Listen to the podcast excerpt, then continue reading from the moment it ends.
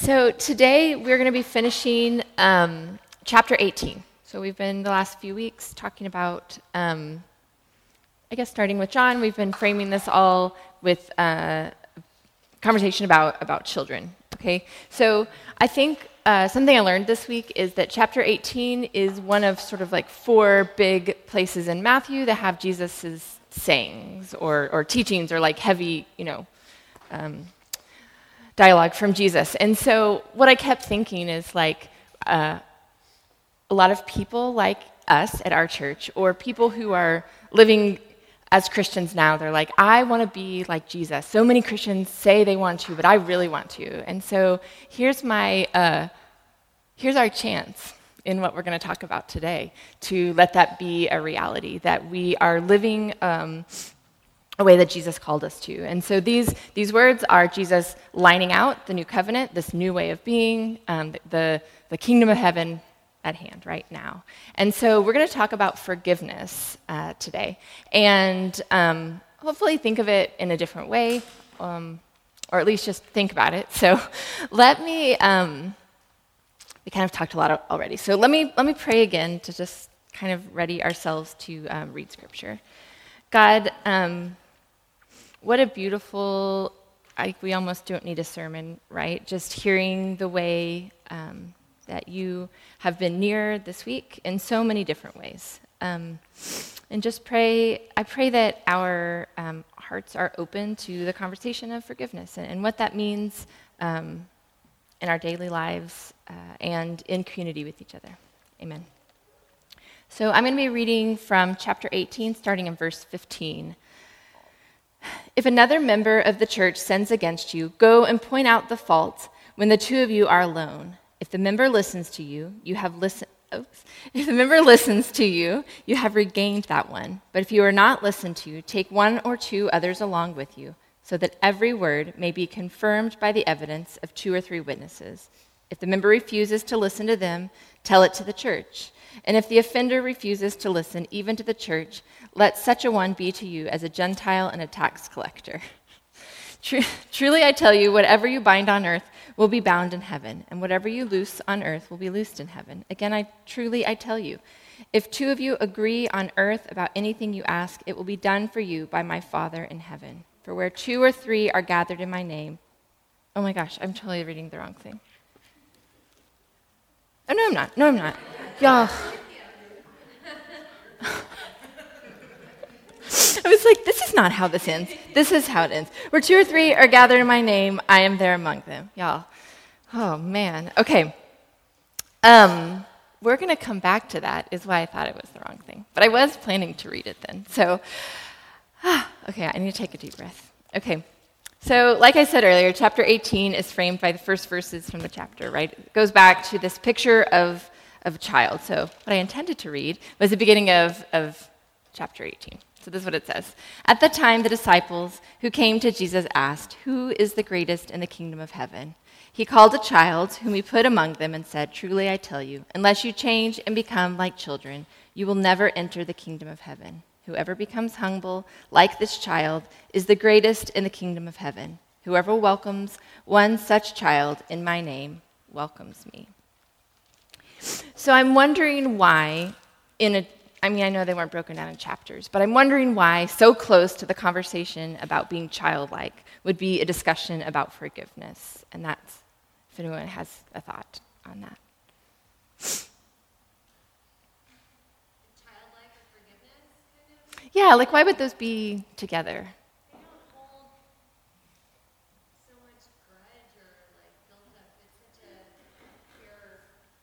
Yeah.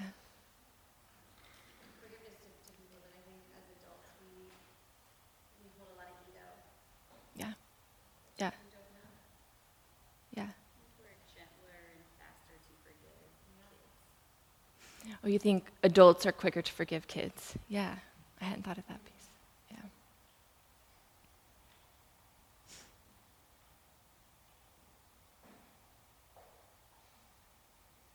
I was kind of thinking of it in two ways. I was thinking of kids' resistance when you're like, tell your sister you're sorry, um, which isn't actually something we do. My mom didn't make us say we're sorry because she's like, they don't mean it. So we don't necessarily do that, but I was thinking about that. Like, kids don't necessarily always, they're not like ready to say it. But the same as Romy, I was thinking like how I could be, you know, totally dismissive to my kid telling me like about a book and be like, oh yeah, okay. But like, he's to come back later and tell me all the plot points of a book called Fart Quest and like be ready to forgive that I hadn't listened, right? Like he's ready to come back. Or even we can see in a three year old, like I, I get upset with him and he wants me to comfort him because, right? Like that, that they, the kind of like way that children forgive looks so different, um, certainly than the way I do.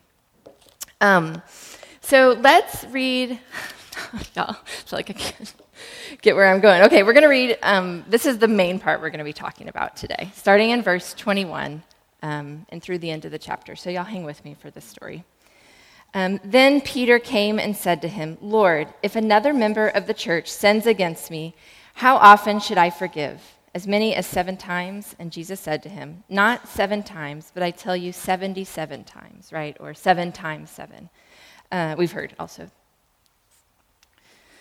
for this reason, the kingdom of heaven may be compared to a king who wished to settle accounts with his slaves. When he began the reckoning, one who owed him 10,000 talents was brought to him, and he could not pay. His Lord ordered him to be sold together with his wife and children and all his possessions, and payment to be made. So the slave fell on his knees before him, saying, Have patience with me, and I will pay you everything. And out of pity for him, the Lord of that slave released him and forgave him the debt. But the same servant, as he went out, came upon his fellow servant, who owed him a hundred denarii. And seizing him by the throat, he said, Pay what you owe. Then his fellow slave fell down and pleaded with him, Have patience with me, and I will pay you. But he refused. Then he went and threw him into prison until he would pay the debt. When his fellow slaves saw what had happened, they were greatly distressed, and they went and reported to the Lord all that had taken place. Then his Lord summoned him and said to him, You wicked slave, I forgave you all that debt because you pleaded with me. Should you not have mercy on your fellow slave as I have had mercy on you? And in anger, his Lord handed him over to be tortured until he would pay his entire debt. So my heavenly Father will also do to every one of you if you do not forgive your brother or sister from your heart. A lot of times, parables feel uh, like there's like a lot going on where you're like, what does this mean? This is so confusing or something. But I feel like we can all see ourselves in that pretty quickly, right? That like we want, I don't know, our bosses, our partners, we want to be forgiven. We do not want to offer the same forgiveness. Like we want, we want quick, like, oh, I'm sorry, I should have done that. You know, that kind of quick response. But I don't think we want to give that same, um, extend it to others. And so I want us to think about uh, kind of shift the way maybe that we view forgiveness, and that being forgiven and forgiving can't be separate, that it's like an inhale and an exhale, right? So, an inhale is receiving forgiveness um, from each other, from God, and the exhale is then being able to forgive. So, it's the inhale and the exhale. And, right, we know like you can only, you can't do one without the other. Um, so that there's like a receiving and a forgiving within, or a receiving and a giving within it. Um, but of course, there's the like two verses at the end of the parable that are kind of terrifying, right? This is what they say. They say, And in his anger, his Lord handed him over to be tortured until he would pay his, his entire debt. So my heavenly Father will also do to every one of you if you do not forgive your brother and sister from your heart. So, okay. So, what do we do with that? I guess it's like this guy is terrible. We know that. He totally sucks. But also, are we if we're also Him, um, are we not going to be forgiven if we can't forgive from the heart every single time? Um, and so I guess it kind of made me start to think about like the other messages we're receiving about forgiveness, being freely given, and God's love, and, and all those things. That you're like, okay, how do you, how do we put those together as as two, um, yeah, as both things being said, I guess. And on top of that, that it's not even like just uh, easy like oh sorry or you know like the quick apology or if you're like me like text later when everyone's at work. Um, right that it's like true forgiveness from the heart like a like a real um, accepting and giving and, and all of that. And so this is what uh, our friend N.T. Wright has to offer about this inhale and exhale. Um, he says, whatever the spiritual, moral, and emotional equivalent of the lungs may be, it's either open or closed. If it's open, able and willing to forgive others, it will also be open to receive God's love and forgiveness. But if it's locked up to one, it will be locked up to the other. So, in sticking with the inhale and exhale, it's like in the way that breathing is life, right? That is how we live. Then we need to begin to see forgiveness, the giving, the receiving, all of it as our way of life, right? So, Wright continues, he says, we should never give up making forgiveness and reconciliation our goal. So, something that I thought was really beautiful is that looking up a definition of forgiveness, that it's actually uh, an action. So, forgiveness is like the process, it's um, not, not like having already happened, but forgiveness is sort of that ebb and flow of, of the action of, of becoming. Um, forgiven. And so this is where I think the verses I read at the beginning come back into play, which I won't read again, but they're, they're like this picture of what forgiveness can look like, right? And so the image we see is, is people in community going to each other. We don't see it as like a forgive and forget or enduring abuse or hate or not trying to reconcile. We don't see it as just like taking it all and being like, oh, you're forgiven, it's fine, it's fine, it's fine. It's, talk, it's the communication of forgiveness, is what we're seeing in those chapters. And so they, to me, can feel idealistic, right? That it's like, well, here's the exact way that we forgive. But I think there's a lot more in that, um, in that too. So, so that's one piece, right? That it's like it's not just the accepting of something as like it's fine, I'm fine, we're fine, that kind of mentality, but it's it's more than that, right? It's the working out um, between people. And so a lot of times we use the language of like God wanting wanting what is best for us. And I was thinking about that in regards to forgiveness. Because I know as a child, a lot of times I would accept things as like, okay, well, the Bible says so. I guess we have to, whatever, you know. But when we kind of explore further that we think about the benefits of forgiveness. I'm sure y'all can add to this list, but like that's how we work through our past, right? That's how we work through hurt and shame is learning to forgive. And it can make us feel closer with the people we're in relationship with, right? If you have people that you are actively working to forgive, um, to be in that kind of relationship with, you're going to feel closer, right? Because you feel like you're not on edge that you're going to do something wrong. You know that when you inevitably hurt them, that there is. Um, reconciliation on the other side. Um, I read this. It says research shows forgiveness is good for the person who offers it, reducing anger, depression, anxiety, and fear, affording cardiovascular and immune system benefits. That's so cool.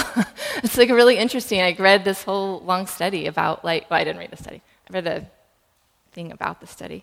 But it's it's neat that they're doing research about what forgiveness can mean for the person who gives it. And then um, also thought this was really beautiful from Reverend Elizabeth Milford. She says this When we let go of resentment and anger and relinquish the grudges we have, we open up space space to experience all of the other emotions we, uh, present in our lives, space to experience grief if we need to grieve, joy, and hope. Most of all, forgiveness offers us the space to experience God's grace and love more fully. It's great, right? There's all these beautiful things. And so Let's go back to the last verses, though, even though we're like painting this beautiful picture of forgiveness. So, uh, what do we do with these verses? I guess is kind of where I'm, I'm thinking at the end of this. It's like I'm not that interested in getting into a discussion about atonement in this in this time, but I think that something we as a church really um, tend to agree on is the importance of viewing the kingdom of heaven being now, right? Not just later. We really take steps to not be people who focus only on the afterlife and only what's to come, but we want um, things now to be seen the way Jesus wanted them to be. And so um, we want to experience this, we want to experience life, right? God and creation and relationship. And so um, I think the more, uh, the more that we can inhale, like give that inhale and exhale of forgiveness, that that's um, what we're going to see that happening. Like that's how we were called. Like it's a, it's a simple thing. That's how we were called to be, is people of reconciliation. And I think also there's a ton of freedom in that, right? That like, um, we know when you hold on to something that you either need to forgive or be forgiven for, that's heavy. And so there's freedom in living a life of uh, forgiveness and reconciliation.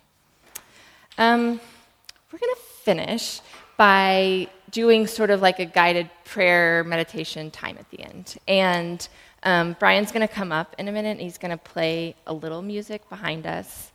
Not because I'm trying to make it like a more spiritual thing, but I heard a thing this week that was like, kids study better with music in the background. So I was like, all right, let's do it today when we're trying to think and be, be still. And so I'll kind of guide you through that. Um, and this will just be a time for you to think about forgiveness. Like, I think it's simpler if we let it be.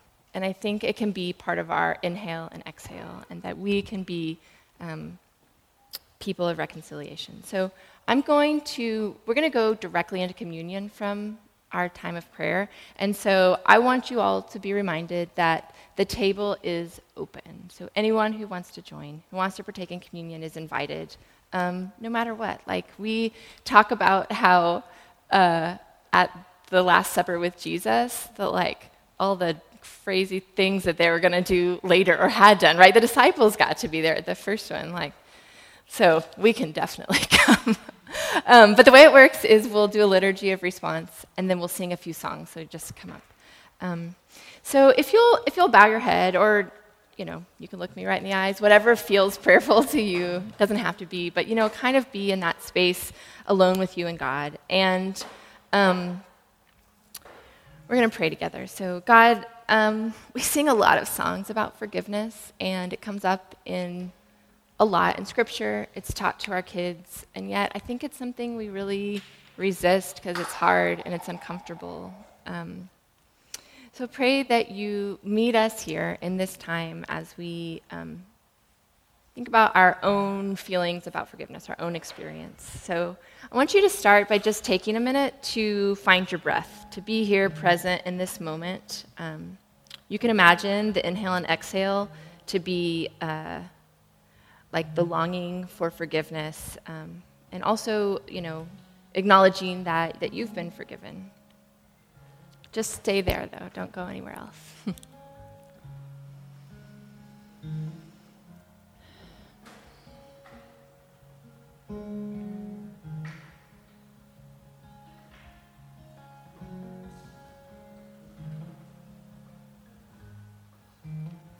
I want you to ask God to show you a time that you were forgiven, just when you needed to be, um, when someone offered it to you.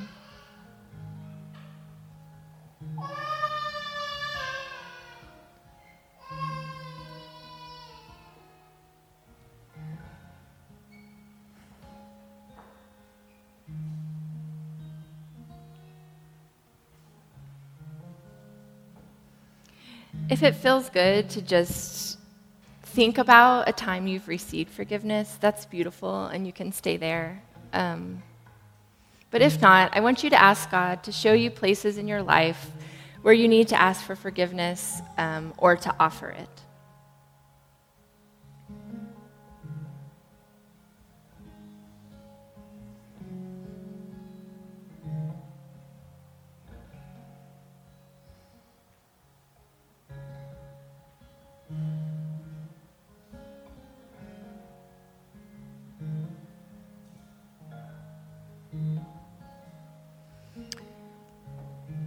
And then finally, um, I want you to make a plan of a next step. For some of us, it's like the hard work of therapy and working through really big things. Um, for some of us, maybe it's just choosing that on our way home today, we're going to let the drive be quiet and prayerful. Or tonight, after the kids are in bed, or whatever that looks like, to find the time to continue this um, conversation with God. But we're make a plan of a next step, right? Because five minutes after after the sermon isn't isn't enough. Our forgiveness needs to be the inhale and the exhale, right?